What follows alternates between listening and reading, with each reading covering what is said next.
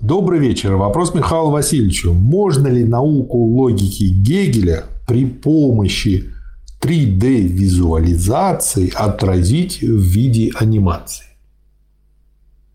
Ну, вы и нас видите в виде анимации, видите, вот тут 3D. Э, мы разве не видите? Мы то есть мы уже это в трехмерном делаем. пространстве, два человека. Мы же, то есть, хоть мы и высшие разумные животные, но животные, поэтому это анимация.